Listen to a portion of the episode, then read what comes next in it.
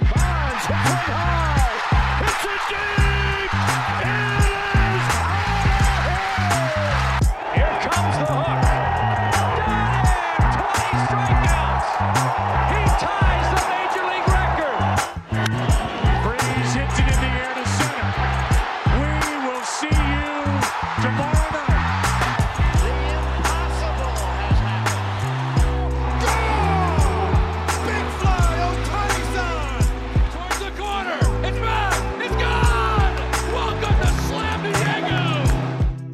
Right, just baseball show Monday, March 14th. Another GM episode. This time we're doing the Colorado Rockies. Jack McMullen, Aram Leighton.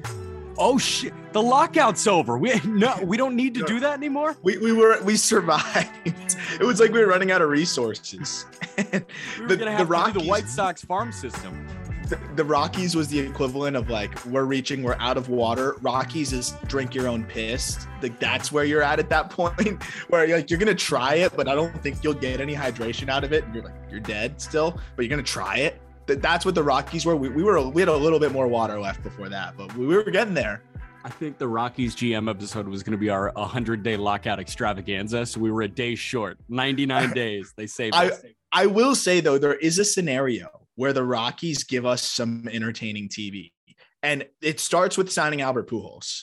If the Rockies sign Albert Pujols, which they've been rumored to, I, am sorry, I wasn't planning on talking about this, so I don't have the uh, reported to attribute it to. But I'm sure if you search Pujols, you can go find it on Twitter. Uh, but he will hit 20 to 25 jacks there, and he'll get to close to 700. I'm so in on him in, in Coors Field. That would be absolutely hilarious. They already are providing great TV with Alex Colome, Jose Iglesias, and Scott Schebler. Um, but the great news about no lockout happening is we can actually talk about shit that's happened in baseball in recent memory. Oh my Can god! you- Can you imagine? Well, that aside, more important, Jose Iglesias might hit like five home runs at Coors. a whopping five. he might get you five. That's that's half a double digits, as we like to call it. Yeah, ha- halfway to ten. We say ha- we say halfway to hundred when somebody scores up. fifty. You round, Round up, up, so, so he pretty much hit ten bombs. double digit bombs. How about that? Um, this is awesome. And a lot of people were saying, you know, Heyman, Passan, Ken Rosenthal, a lot of them were saying, get ready for the craziest 48 hour stretch, 72 hour stretch in, in free agent history. Hasn't been the case, No. but if you're looking at quantity over quality, absolutely. Yeah, I'm kind of glad it's been more of a slow burn because I mean, we usually we it's miserable. We see some of baseball's best players, like Yasmani Grandal. I remember, didn't he hold out for like months into the season a few years ago? yeah, yeah, yeah. Like eh, the Boras clients usually. So usually it's it's atrociously slow. Eh, This is still way more expedited than anything we're used to. And I think people got a little tease before the lockout of everybody getting it in before the deadline and forgot that this is still light years ahead of what we're used to in terms of MLB offseason stuff and, and just the, the pace of things. So I'm cool with it. It didn't need to be a frenzy all at once. I'm having a good time. We've still had some like really exciting moves. I'm, I'm really pumped to talk about like the Sonny Gray trade, big leaguer for big leaguer trade with IKF and Mitch Garver. Like there's been some really not blockbuster moves, but unique, thought provoking type of trades that I like. And, and we're seeing the free agent market start to pick up. What your guy uh, Eli Sussman at Fish Stripes? He said. Uh, he said MLB at bat pushed the notification for the Sonny Gray deal as a blockbuster, and he was like, "I don't necessarily know if that Oh, qualifies." I didn't notice that. I didn't. I didn't notice that. That's a funny catch by Eli. Yeah, I, I don't know if I'd call that one a blockbuster, but I do like that. I don't know if we're going to start with that off the bat, but like, there's a lot. I, I wrote a quick blurb on it because I was getting a lot of Reds fans asking me about Petty, uh, but also some Twins fans that are like, "What is our direction?" Uh, and I think this kind of answers that question that the, the Twins are trying to be competitive now. We talked about it when we talked about the Twins. We said like they're not that far off. They got to figure out the pitching, but there's a lot of there's a lot going on here, and they're not that far off. They should go for it. But we we say that about a lot of teams that don't go for it. right. The Twins are going for it. They are, and a lot of their best prospects will be up this year. When you look at Austin Martin, when you look at Jose Miranda, who I know that you absolutely love, when you look at on the mound Jordan Balazovic, who I know you are also relatively high on, right? Simeon Woods Richardson, who they just got in the Barrios deal as well. He can slot into a big league bullpen this year. So the Twins are interesting. We will start with the Sonny Gray deal, sending him to Minnesota for Chase Petty. Francis Peguero went back. But before we do that, I want to I want to hit this again because you you teased it and I don't want to leave it.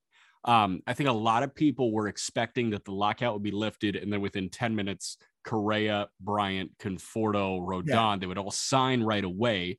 They did not. The first three that I just mentioned, Correa, Bryant, Conforto, are all Boras guys. Mm-hmm. Traditionally, Boras guys hold out a little bit longer. In your mind, what kind of timeline are we looking at for Correa, Bryant, Conforto? Do you have a guess? It's funny.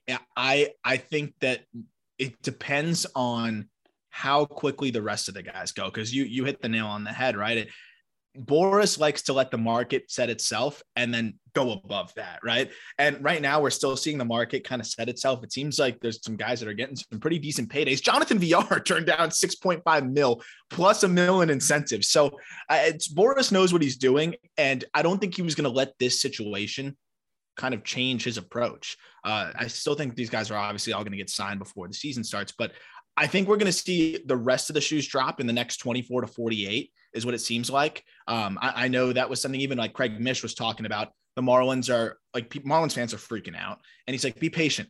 24 to 48, they're going to strike. They're kind of waiting." So I, I, think like once the Nelson Cruzes, the not Conforto since he's a Boras client, but those types of guys, I think then we'll start to to see the domino effect. But then we might see it catch fire, Jack. It might end up going from there and being like boom, and then it's a spark plug. Yeah, we'll see, right? Like Castellanos goes, like, okay, now we know the market for Conforto, up it by $10 million.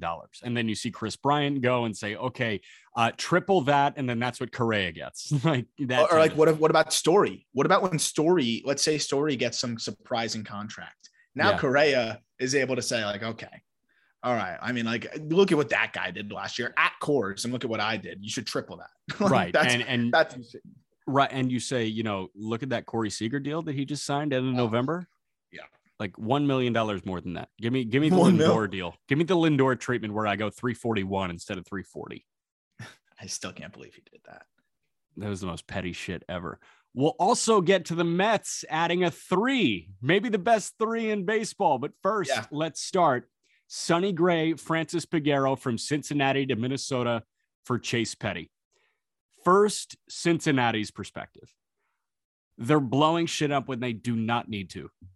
They don't need to at all. If you went and re signed Castellanos, you are a wild card sleeper again. With an expanded postseason, you're getting in. Like, you've got Joey Votto. You are wasting away Votto's career. You've got the reigning NL Rookie of the Year in Jonathan India. You've got a frontline guy in Luis Castillo. You've got Lodolo and Greene joining them this year. And you've got Jesse Winker, who's an all star. You've got Jose Barrero, who's going to be the starting shortstop and a pretty good one at that. Eugenio Suarez cannot be worse. Make it. I actually think he's going to bounce back. I'm going to, that's, that's my hot take for the year. I actually think he's going to be good, but continue. You're making so, a good But like, this is a decent roster, and they have decided to start the rebuild. Yeah, it doesn't really make it. It's funny because you list all that out, and then you have Nick Lodolo and Hunter Greene not far off. Graham Ashcraft is, you know, probably not going to be a starter, but he's going to be a really unique bullpen arm that's probably going to be ready at some point this year. He sits 99. Uh, yeah, he sits 99, and you can stretch him out. So you can use him as a, a bit of a Swiss Army knife in a high end style. Like, like this is a, yeah, exactly. And his, his cutters just like Clase's and if he Clase was a starter, kind of went all in on the cutter as, as a back end reliever, there's a lot of similarities there, as crazy as it sounds. The Reds reportedly want to use him as a uh, as a closer, a reliever. Like this is a team that has a lot of pieces, and you wonder how a young rookie of the year breaking out for you, who you weren't really counting on being that level of player uh, when you asked him probably two years ago. How do you look at that and say, okay, yeah, let's uh, let's let's start this thing over? Uh, Joey Votto's aging, right? Like you're still getting good baseball out of Joey Votto for another year or two. And you're just like, let's start over. I, I don't know. I don't think it's a full teardown personally, Jack. I, I think it's it's a restructure. It's a cheaper restructure, but going out to get a Tucker or no, I mean, gosh, I, like even trading away Tucker Barnhart, like they're just what what is what's their angle? Was it a trade or was it a free agent thing for Barnhart? They traded him for uh, the third baseman that I don't like, the Padres. Uh, I mean, I mean for the uh, Tigers. The Um, Tigers. gosh, Not Paredes. I mean, nuts. No, it's no, it's not Paredes. He's it's it was uh college guy underperformed. I'll tell Nick you right something. now. Nick I'll tell you right now, but continue. Yeah. So I mean, even then, I, I'm like, okay, they traded away Barnhart. Twenty-two million dollars over the next two years is what Sonny Gray is owed. So it's not like it's something crazy expensive, and it's a club option for the next year. So when you look at it from that lens, I'm just I'm just wondering why would you feel like Sonny Gray is movable in terms of like if you keep him, you have Luis Castillo, Sonny Gray, and you have those other guys that are ready to contribute and help soon in the minor leagues. To me, it just says I don't want to pay the money. Uh, the writing's on the wall. We're waiting for this Votto contract to end, and then we're just gonna and and and Eugenio as well, and we're just gonna go cheap. We're gonna go small market again. They tried to spend their way to the middle of the pack, and I think they say they, they don't want to go there again. That's kind of what they're showing me.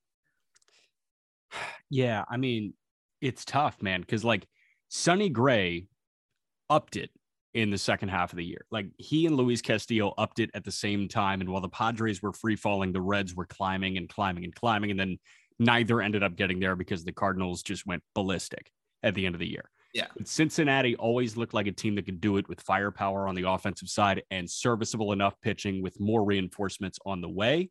Uh, and you just took away one of the guys that was there and pitching really well. If you had a top three of Castillo, Gray, and Tyler Mahle, and you add Lodolo and Greene in 2022, it's must watch television every night. Hundred percent, hundred percent. And they could have just went out and gotten Johnny, brought, bring Johnny Cueto back Why not? as as a depth as a depth arm, right? And that's a guy that's holding it down until then. He's a ground ball pitcher who has rediscovered his ability to get ground balls again. He was very solid for the Giants when he was healthy. That's your your depth arm until those other two are ready, and you're good to go. And if you're worried about money, you can look forward to the fact that Eugenio Suarez is 20 plus million will be off the books in a couple years. Joey Votto is going to be off the books in a couple of years. But Bob Castellini just didn't want to wait any longer to, to clear up some money. I think that's very clear because I mean, you look at Sonny Gray's deal, it's 10.2 million this year. It's 12 million club option next year if you really wanted to decline it. Uh, but from the, the twins lens, I love the Sonny Gray move because Gray is underratedly, he was underratedly affected by Great American Ballpark. I mean, we always talk about the splits, but Gray's strikeout to walk ratio the last three years has been phenomenal. We saw him put it back together with the Reds. We saw him great in the shortened season. Then he had a bad first half last year, and we forget that Sonny Gray had actually been great after he left the Yankees, like really, really darn good. And all of a sudden, we forget that. His home road splits 3.44 ERA on the road and a 3.20 FIP on the road. At home, 4.89 ERA, 4.73 FIP. And he's going from a place that is the third worst park to pitch in, according to Baseball Savant's park factor, now going to the 18th hit most hitter friendly ballparks. So it leans, it skews towards, you know, pitcher friendly. Yeah. His swing and miss stuff has been as good as ever. And now he's going to a better environment. He's going to be a solid number two for them. I, I really think so. Yeah, hundred percent. Uh, now you got to go get a number one though. If you're Yeah, I was going to say he's their number one, but he's going to be a traditional solid number two. Yeah, you have to get a traditional number two uh, to be the one A one B with Sonny Gray right now because um, I, I was just talking about it with a couple other people. Like the rotation as it stands now, with Sonny Gray as the one, Dylan Bundy as the two, Joe Ryan is the three. Joe Ryan, Joe Ryan's good. Like he can He's turn good. into a two. Yeah. Yeah. And I think he's, he's, he's going to settle into a middle rotation arm and a good one. Uh, Yeah. and, and I think there's he's going to show you flashes of that too. I think if the velo ticks up for sure. Yeah, and then you got Bailey Ober as the four, who I I am unfair on. Colby Olson called me out on that. He's tall. Give that to him. He's tall. But he, he's he's he's a steady back end arm. Like he he's steady. He doesn't walk guys. He mixes it up. He gets outs. I don't know. He never gets blown up. Would you rather have Griffin Jax, Randy Dobnak is your five, Ugh. or just take a forfeit three nothing loss? I think I would start a game with a 3-0 deficit um and and pitch somebody else. Like On short rest. Dobnak, Dobnak cannot happen. Um they have a couple other pieces. You you mentioned Jordan Balazovic, like that's a guy that is not far off, but you can't go into the season assuming that he's going to be up and ready to help you. Same with Jalen Duran. I think they've got to go look around. Even that's another team that maybe a Greinke is fine in the meantime Yes, until one of those prospects yes. help. Maybe a Cueto is fine. I'm fine with that, but I still think they need that impact, uh, impact arm that's that other number two. And I think you're going to get that from the A's. I don't know if it's Frankie Montas or if it's Sean Manaea, but I think they need to go get one of those guys. I lean Manaea because they need a lefty in there. Yeah. Um, you know, he's not a number two ish, but you know, he's another three or better that slides right into your rotation is much needed. And now that rotation is respectable and the offense can carry some of the load. don't tell Manaea or don't tell the Twins that Manaea is the answer because I want the White Sox going to get Manaea. Okay. Um, it, Francis Peguero is a flyer. He's a 24 year old closer in high A. Like, I don't know if he'll ever make it. If he does, it'll be as a sixth inning guy when things go to shit. But um, that doesn't matter when you go and get Sonny Gray. Chase Petty, what do you think? I, I was thinking about it from, and I wrote this up on the website actually. And also, by the way, shout out to Ryan Finkelstein with his, uh, our managing editor has been doing a great job with the free agency thread, which is actually what I'm amazing using. with that. I'm using it right now. It's on our website. It, the, the free agency thread is how I'm able to make sure we're not missing any moves. Um, but I also did a separate write up on this one.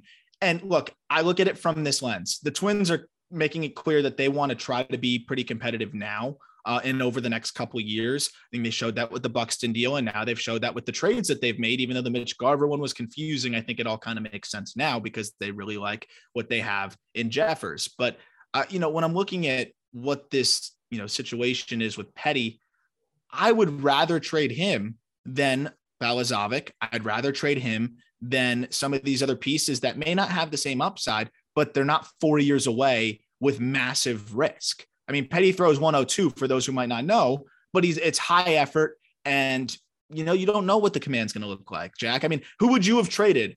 Um, like, do you is that the arm that you're still trading in this situation, or is there someone else that you would have rather have traded? Like, would you rather have kept Simeon Woods Richardson and uh, you know, would you rather do what they did or trade someone else? Essentially, is the best way to ask that. a lot of people are saying, wow, the Twins are stupid for trading Chase Petty. I don't think they're that stupid for trading Chase Petty. It's a risky profile. It's a very risky profile. And we've seen a lot of these high school righties that throw 102, 103 miles an hour not pan out. And we just talked about two of them last week Tyler Kolek and uh. Riley Pine. I don't want to say that Chase. Petty will be that.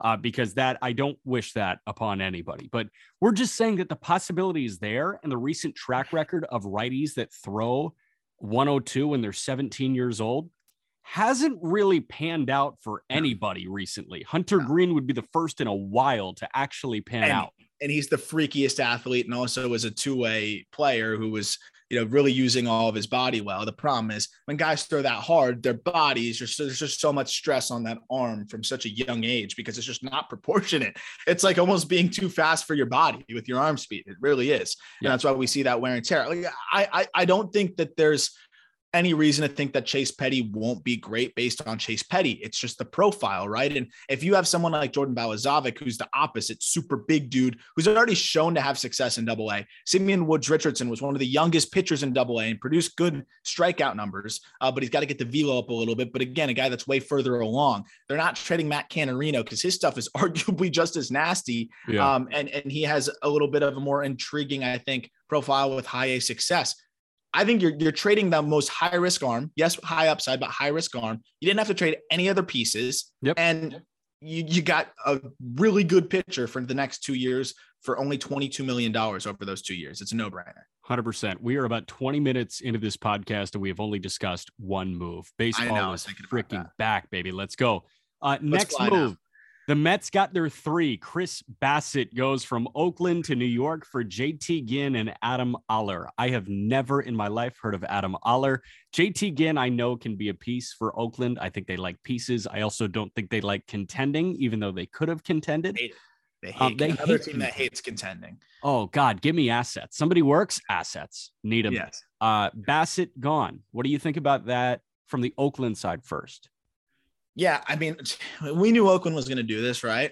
Um, but it's not a bad return given that he, Bassitt he was he was an All Star last year, of course, but he's with 33, only has one year of control, which is this coming season at about $8 million, and he's a free agent. And I assume he's going to want to go get his bag because it's going to be his last contract. Uh, it could be the Mets extending him, but he's going to want to get his bag. So I, I think it's a good return given those circumstances. JT Ginn's a guy we talked about when we talked about the Mets system. And, you know, he, he's not going to ever be an ace, but he gets a ton of ground balls. He's got a good slider. His command is pretty strong. He he looks to be getting better and better since coming off of that Tommy John surgery. His velo went up as the year went on. I would put a lot of money on JT Ginn being a legit back end of the rotation starter. And I think he's got a little bit more upside than that. So to get that in the deal, I don't think is, is a horrible thing at all. The return's not that bad given the circumstances. There really just is no reason for them to be burning it down uh, other than, you know, the obvious, which is money, because that's another team that's not that far off from being pretty good. Yeah. Walk rate around 6% for JT Ginn this year. I mean, like he, he's got great command.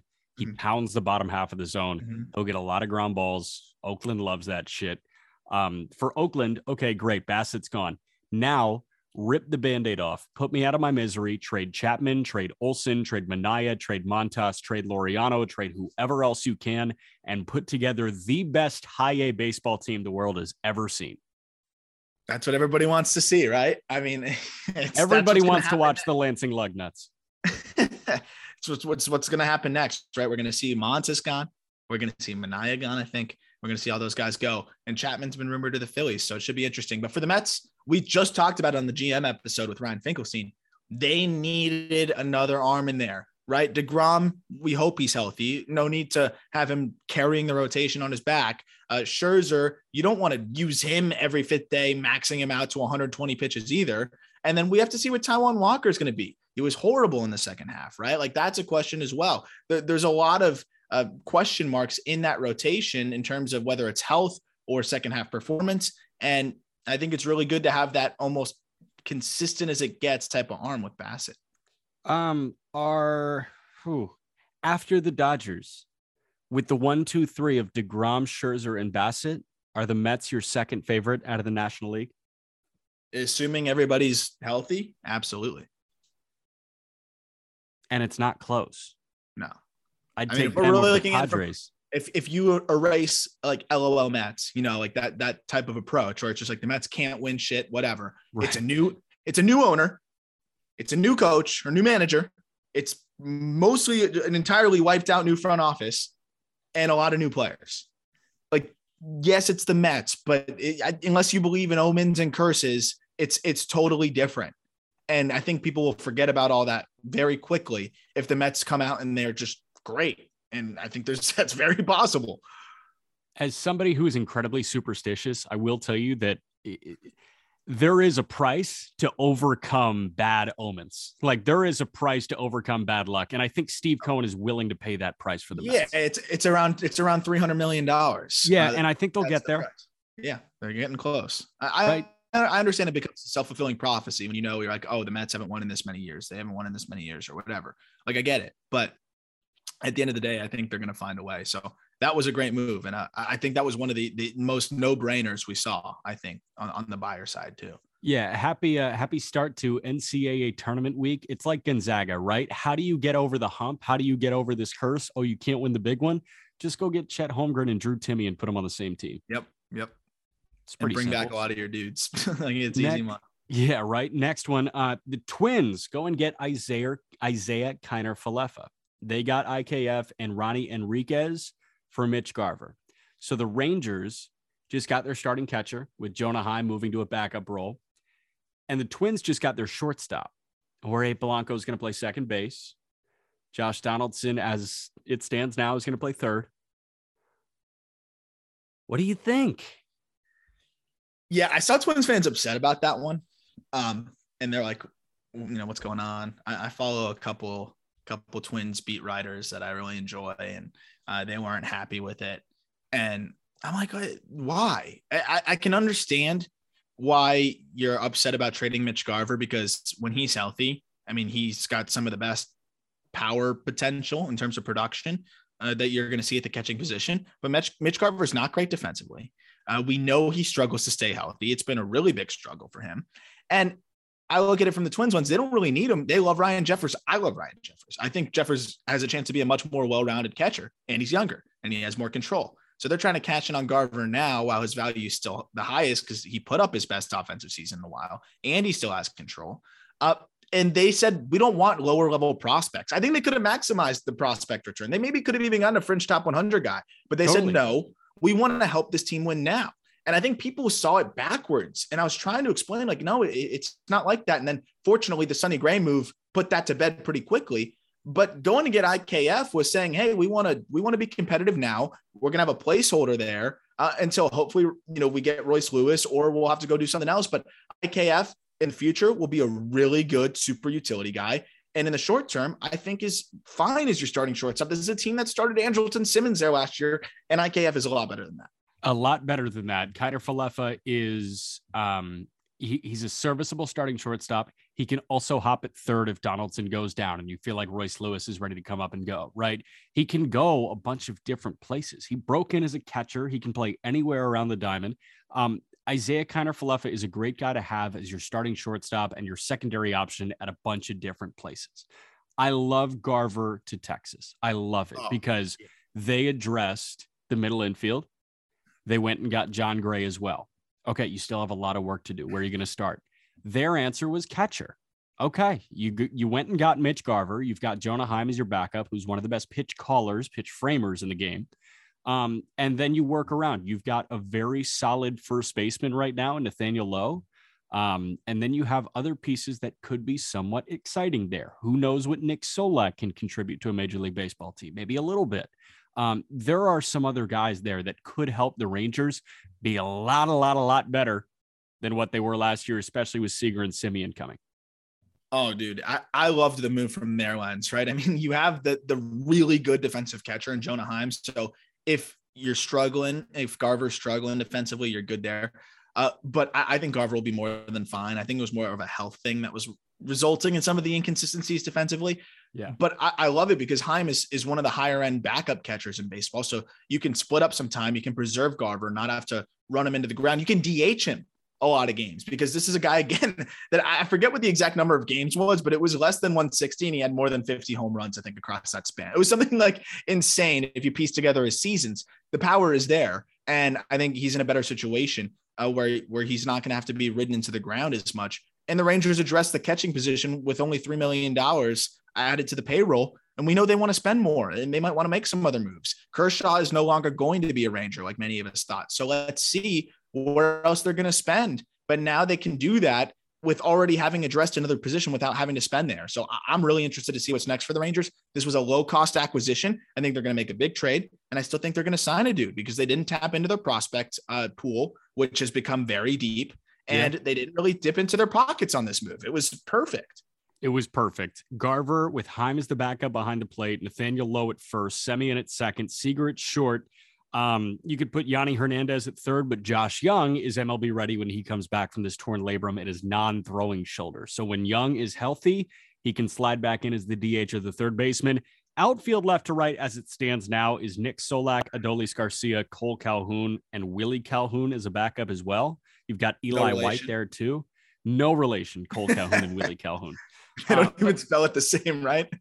that is not the worst offense in baseball. I don't. I, that could be middling. I don't think it's bad. No, it, it's not bad, and it's going to get better. It's it's going to get better. So I, am very interested to see, uh, you know, what their plans are going to be at the th- the hot corner specifically. But the Rangers, Chris Young is not just spending. I don't think he's just. I think everyone saw Semien and Seager, and it's like, oh, they're just throwing money in Jon Gray too. I thought Jon Gray was actually a pretty strategic pickup, given how, how totally. cheap it was. They're not just throwing money; they, they're making the right moves, and I think they're going to be calculated moving forward. Whether it's Matt Olson or whether it's someone else, I'm expecting them to to be a little bit more cool and calculated. It's not just blank check season. You got to go get pitching. Like right now, though, you have to go get pitching. I, and and I, that's why it's going to be interesting to see if, if they're t- talking to Oakland as well. Um, that that's another one that I think could be talking to Oakland. Sign me up for hey, you know what? Maybe end of this year. I don't want to rule out end of this year, but for sure, beginning of 2022, John or beginning of 2023, Jon Gray, Frankie Montas, and Jack Leiter is the one, two, three in Texas. And Cole Winn. Ooh, sign me up. That's a fun rotation. Those were the three trades that went down that were notable. Let's get to the free agent signings now. Let's start with the Dodgers re signing Clayton Kershaw, one year, $17 million. This was perfect. Yeah, I feel like no one talked about that. like it was, but people forget that we were we were we were signing him away to Texas. We were ending the Dodger era for Clayton Kershaw. Uh, I hope he's healthy. I, don't want the Dodgers to be that good personally. Like I'm always fine with them being good. I don't want them to be the best team ever. I don't want them winning 120 games. I, mean, I hope they don't get Freddie Freeman. I'm sorry, Dodger fans. It's nothing. I don't hate the Dodgers. I, just I second like that. parity. I like parity and I like baseball having its stars spread out. All so right, stop. Mr. Marlin. Yeah, exactly. And I, I've been on the on the bottom end of that stick, so you understand that side of things. But no, Mhm. I, I I think it's great to see him. He he should be playing his entire career there, and it would be dumb to let him go at this stage of his career, especially because he was great when he was healthy last year. He was really good, Yeah. and they low key needed pitching. They low key really needed some back end of the rotation guys there, and it's crazy to call Kershaw that, but that's kind of where he slots in. Yeah, good to have Kershaw as your three. Clayton Mhm. Kershaw is the three behind Buehler and Urías. Mm-hmm. Man, And if May was healthy, he'd be the four at this point in his career, I think. what the fuck? Okay, uh non-baseball thing real quick. Breaking news. Tom Brady says he will return for another season. Quote, I've realized my place is still on the field and not in the stands. You're trolling me. No, I fuck. All right, back to baseball. Do Okay, with that one, what you one will. thought on this, real quick. One, one Yeah. thought, I'm, and we don't even need to elaborate on. Is this. he Favre? Is he Favre oh? 2.0? No, what he is, and I, lo- I love Tom Brady, but what he is is the most attention-seeking dude I've ever seen in my life. This is the craziest play I've ever ever seen. Like, dude, don't make it. The whole retirement was a show, and now now it's a show. I'm coming back. He retired for two weeks, bro. I think Brett Favre was longer than that. Ridiculous. Anyway, let's get back to baseball. No, that's ridiculous. Uh, next That's signing, ridiculous. it's stupid. Also in the NL West, Carlos Rodon, two years, $44 million with the San Francisco Giants. I freaking love this move, dude. Giants needed a lefty. Um, you've got Logan, Re- you've got Logan Webb as your frontline guy. He slots in right there when you have Logan Webb, Carlos Rodon, Alex Wood, Anthony DeSclafani, and who am I missing? Alex Cobb. Alex Cobb. And they're gonna somehow make him really good. Like This is a win, dude. Yeah, and, and you know what I like about it the most, Jack, is that they don't really need him to pitch that much. and by that I mean, is there any team that manages workloads better than the San Francisco Giants? Yeah, Whether that it was be their whole thing. whether it be position player wise, whether it be pitching wise, whether it be bullpen wise. They spread out their, their saves across their entire bullpen. You look at the starters, they only had one guy pitch more than 170 innings, which was Kevin Gausman. And they only had two guys pitch more than 150. So you could get an Alex Wood type of, of run from Carlos Rodon, which was 138 innings, and you're golden. I, th- that this is so perfect. And he's going to be so good if he's healthy. And I think they're going to help him do that. And we saw across 125 innings for Rodon that you know, White Sox started to stretch him out a little bit and he kind of deteriorated as the year went on. But through the first 125 innings of Rodon season or first 100 innings of Rodon season, he was looking like a Cy Young winner. And, and I hate to say this because it's it could be totally different. So I want to acknowledge that this is just literally me speaking from my own personal experience with just the shoulder thing. Is you when, when it's something that's just consistently plagued you for your whole career, like like I've seen it now. Rodon, it's almost like it bothers him, then he figures it out, you know, and is able to kind of put it to bed a little bit, and then it comes back.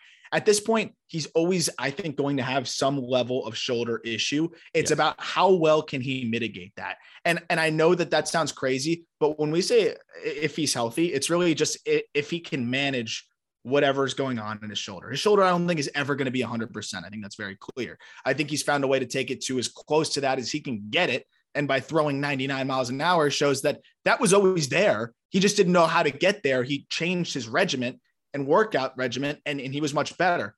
I think there needs to be a little bit more done in terms of preservation. And I think the Giants are going to help him do that. And when he is as close to entirely mitigating that shoulder issue as possible, he is 99, maybe touching 100 miles an hour with carry. He gets a lot of run on his fastball. He gets a lot of swings and misses in the top half of the zone. He's got one of the best sliders in baseball. I mean, that thing is absolutely disgusting. That's why he went third overall at NC Yeah. State. He's also added a curveball that he throws about six, 7% of the time that offers this different look that is really, really strong.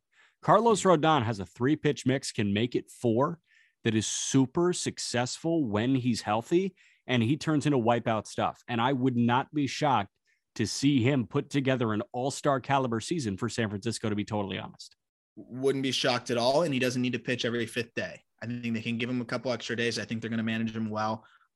I'm really excited to see what this is going to look like. And I think he's going to do a good job for them. Yeah, Jays added the one from San Francisco this offseason. They signed Kevin Gausman. They also just signed Yusei Kikuchi, three years, $36 million.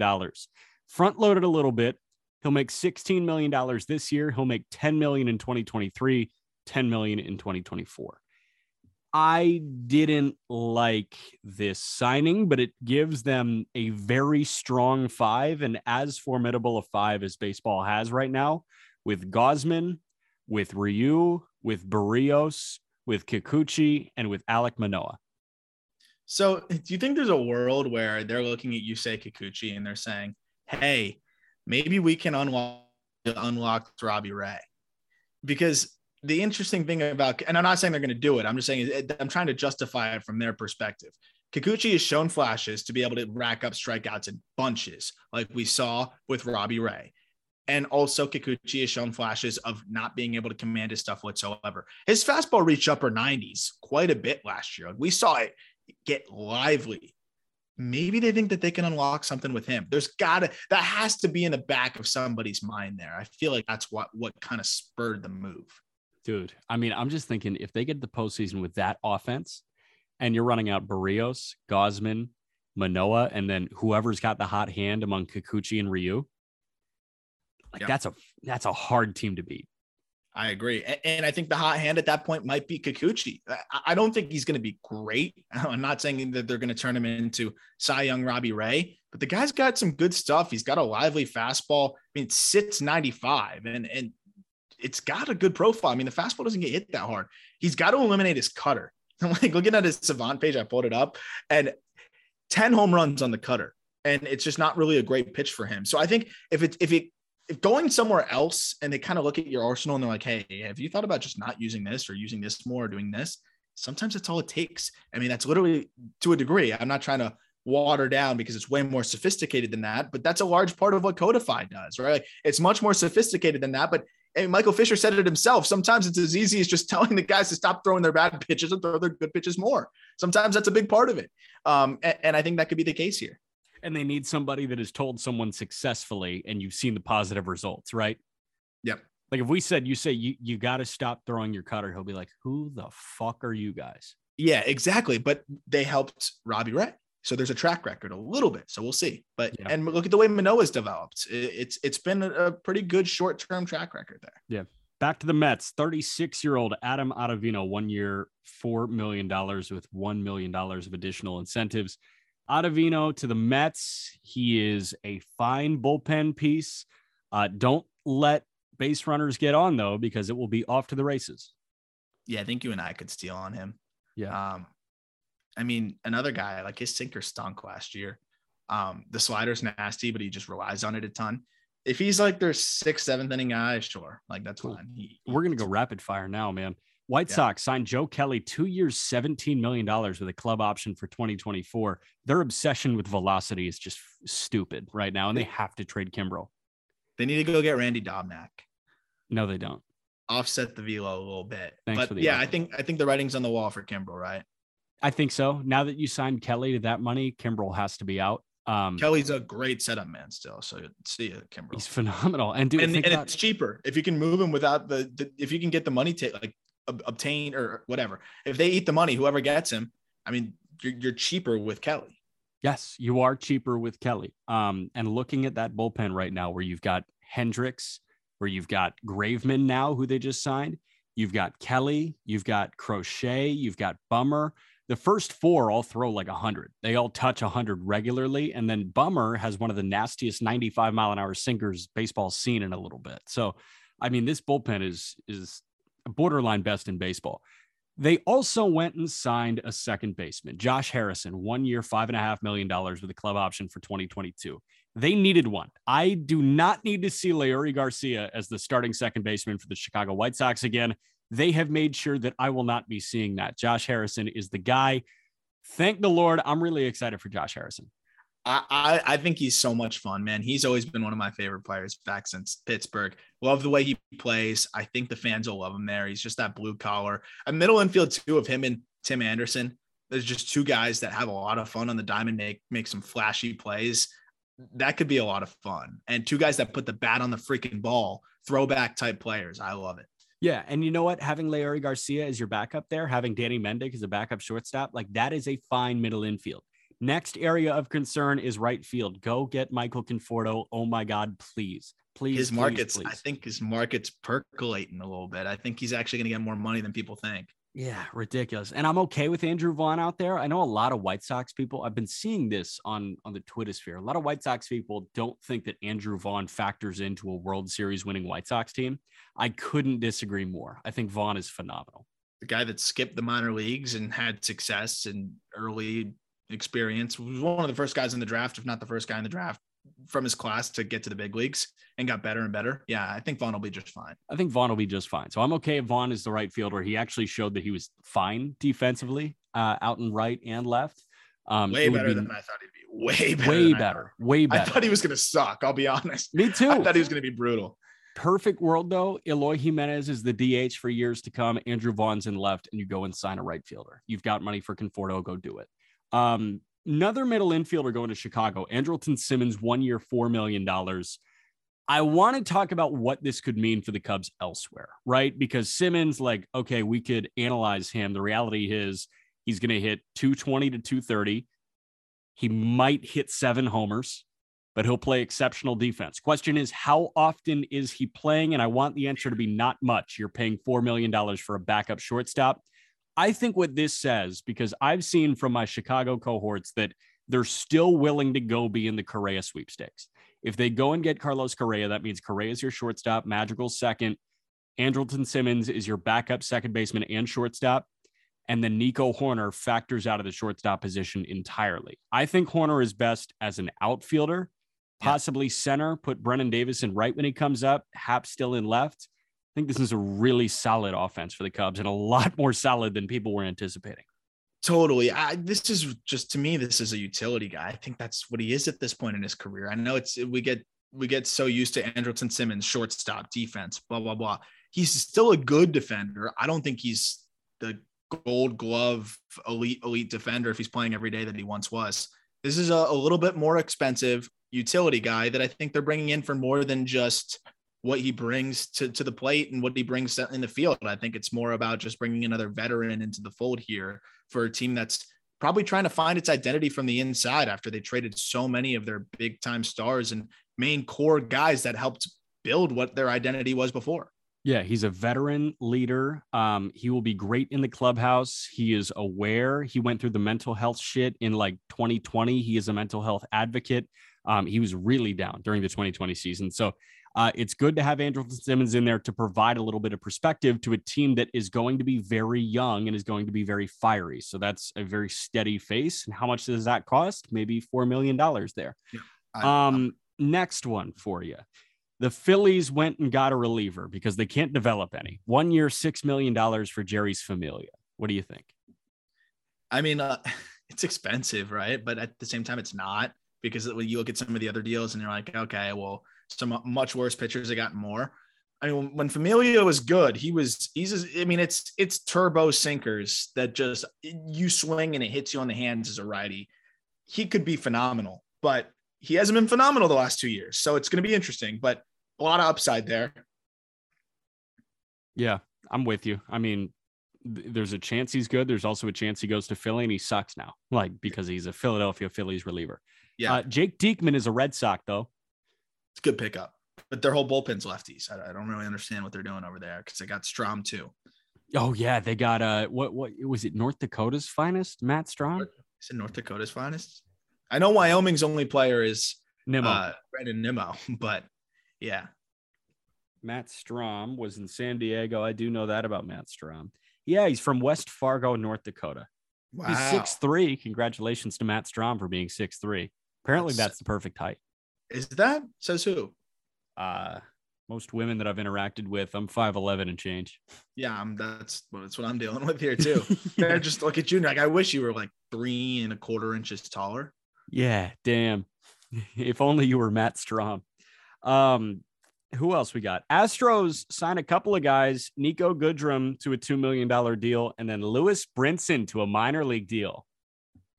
Okay, I like you know how the the Brinson backstory is just going to always be like there's always going to be a whole thing to it. But if I were any of the 29 other teams, why the hell would you not sign Lewis Brinson to a minor league deal? He's an elite defender in the outfield, and we know what he's physically capable of. I don't think he's ever going to figure it out, but like it's a minor league deal. Why wouldn't you try it? I think the Astros, it, it was a great move there.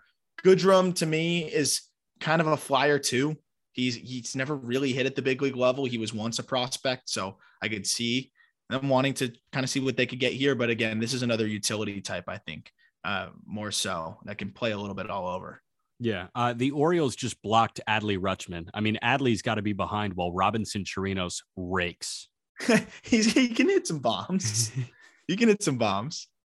Uh, That's yeah, a one year deal. I, that's that's good tutelage for Adley when it comes up. it, it's good. Well, I was gonna say it's good for Robinson Chirinos to be able to learn from Adley Rutschman. Just a little bit. Yeah. um, another catcher. The Angels re-signed Kurt Suzuki. Eh. And, uh, so Anthony Mulrine on the call up was talking about Kurt, and uh, he was saying Kurt has really just reinvented himself, totally changed the way he was catching, and d- does a really good job. And staff likes working with him. So that seems like just uh, keep keep the familiar face around. Our pitchers like him type dude.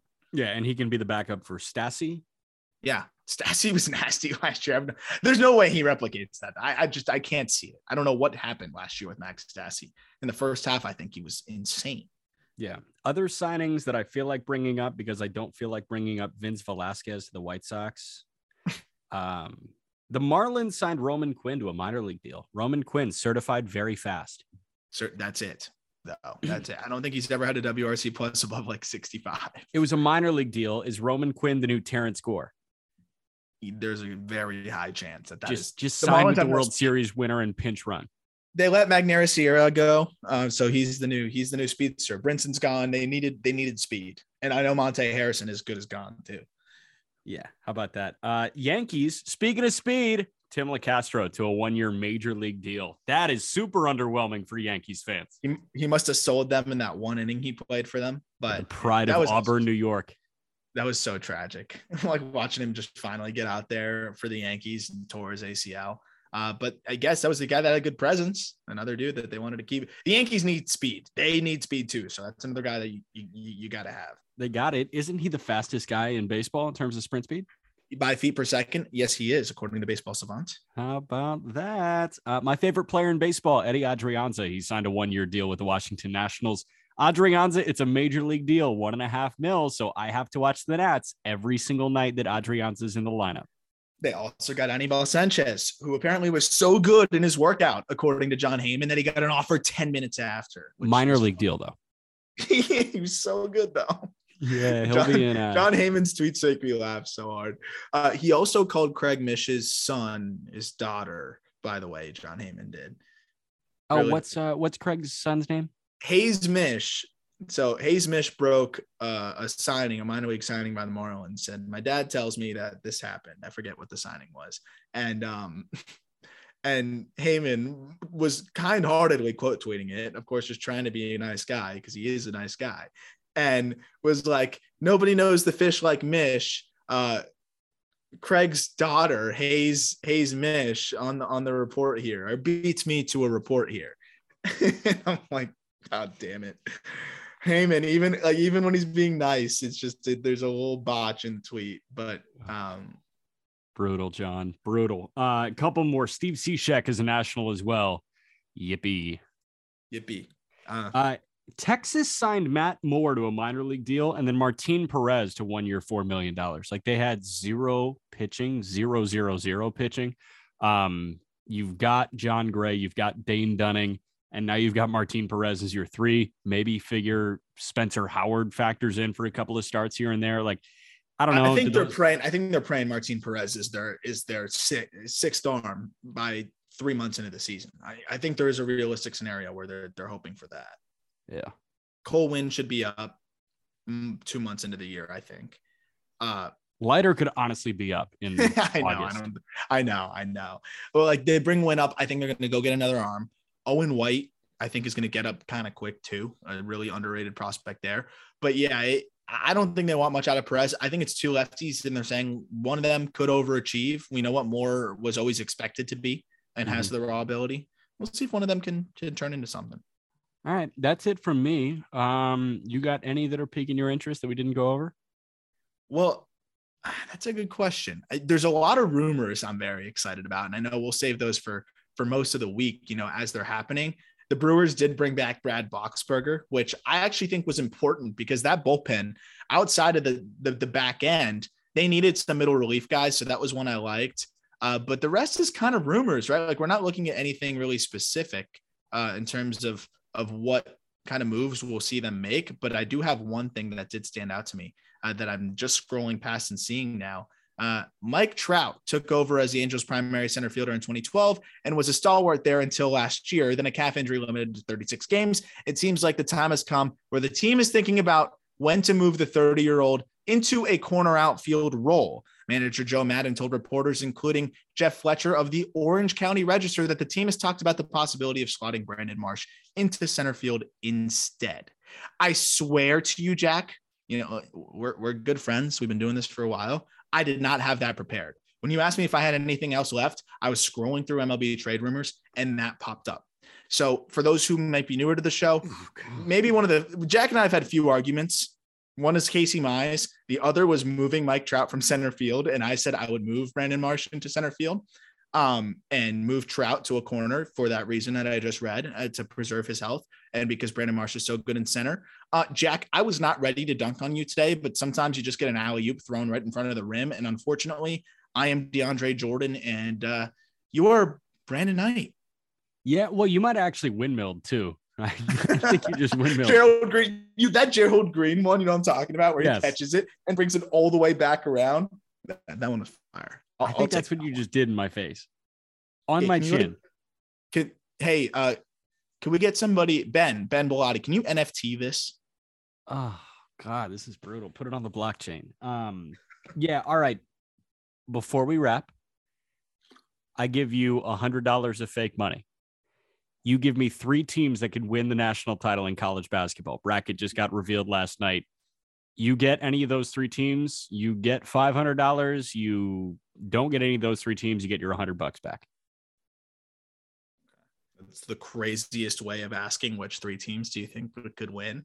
Or no, you lose your hundred bucks. Yeah. Okay. Which three teams do you think can win the national championship?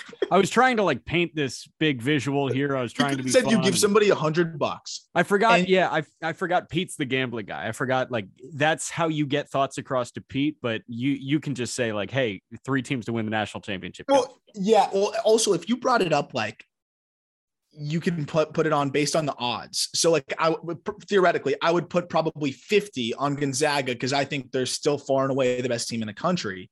And their odds are going to be the shortest. But if they win, I'll profit no matter what. Then I'm probably sprinkling like 20, 20, and 10. Or if I can only pick three, 25, 25 on two teams with like maybe a little bit longer shot odds. But Gonzaga to me, I mean, look, anything can happen in the tournament, but they're so freaking good, Jack. I, I, I just that that team is going to be really tough to beat, as we know. I still think Purdue's got a really good balance, and and I think Jaden Ivey's the type of dude that could take over the tournament. And I'm curious. I want to hear yours before I give the third because I'm, I'm I'm between a couple teams. I might kind of ask you who my third should be. So if I really had to give you three teams that I genuinely thought were going to win the NCAA tournament, and I was just picking like, here's who's going to win the NCAA tournament. I have three chances. Let's go. It's Gonzaga, it's Arizona, so the one two seeds, and then Kentucky on the two line. I think it's You Gonzaga, like it? Like, Arizona, even after Kentucky. that, even after that rough game, It, Tennessee played their best game of the year by far. and Tshiebwe was in foul trouble. Tshiebwe Yeah, was in I- foul trouble. I, I like I like Arizona a lot too, man. That probably would be my, my third. But I also, you know what I'm, I've been saying, don't sleep on my Miami Hurricanes. Don't sleep on the sleep on my Canes. Miami. Do not sleep on the Big Ten champion Iowa Hawkeyes. The offense is stupid good, and Keegan Murray is amazing. Keegan Murray is really darn good. uh, if if for those filling out the brackets too, I think we'll be doing a little bit of that on not gambling advice. Uh, Yeah, I'll be a I'll be a guest on the show. I'll be on to talk some college hoops. I'm not going to fill out a bracket for them. I save my bracket for myself. hell yeah, and we're gonna have a little bit of an internal competition here, but. Um, I'm glad I was able to catch that Trout headline real quick because I would have had to sit on that for a couple days. Uh, I'm still gonna dunk on you in the group chat, and That's fine. then, and then uh, I'll take my victory lap, and and then we'll pretend it never happened. That's fine. I'm going to go get in the shower and cry. Me and Pete talking to you tomorrow.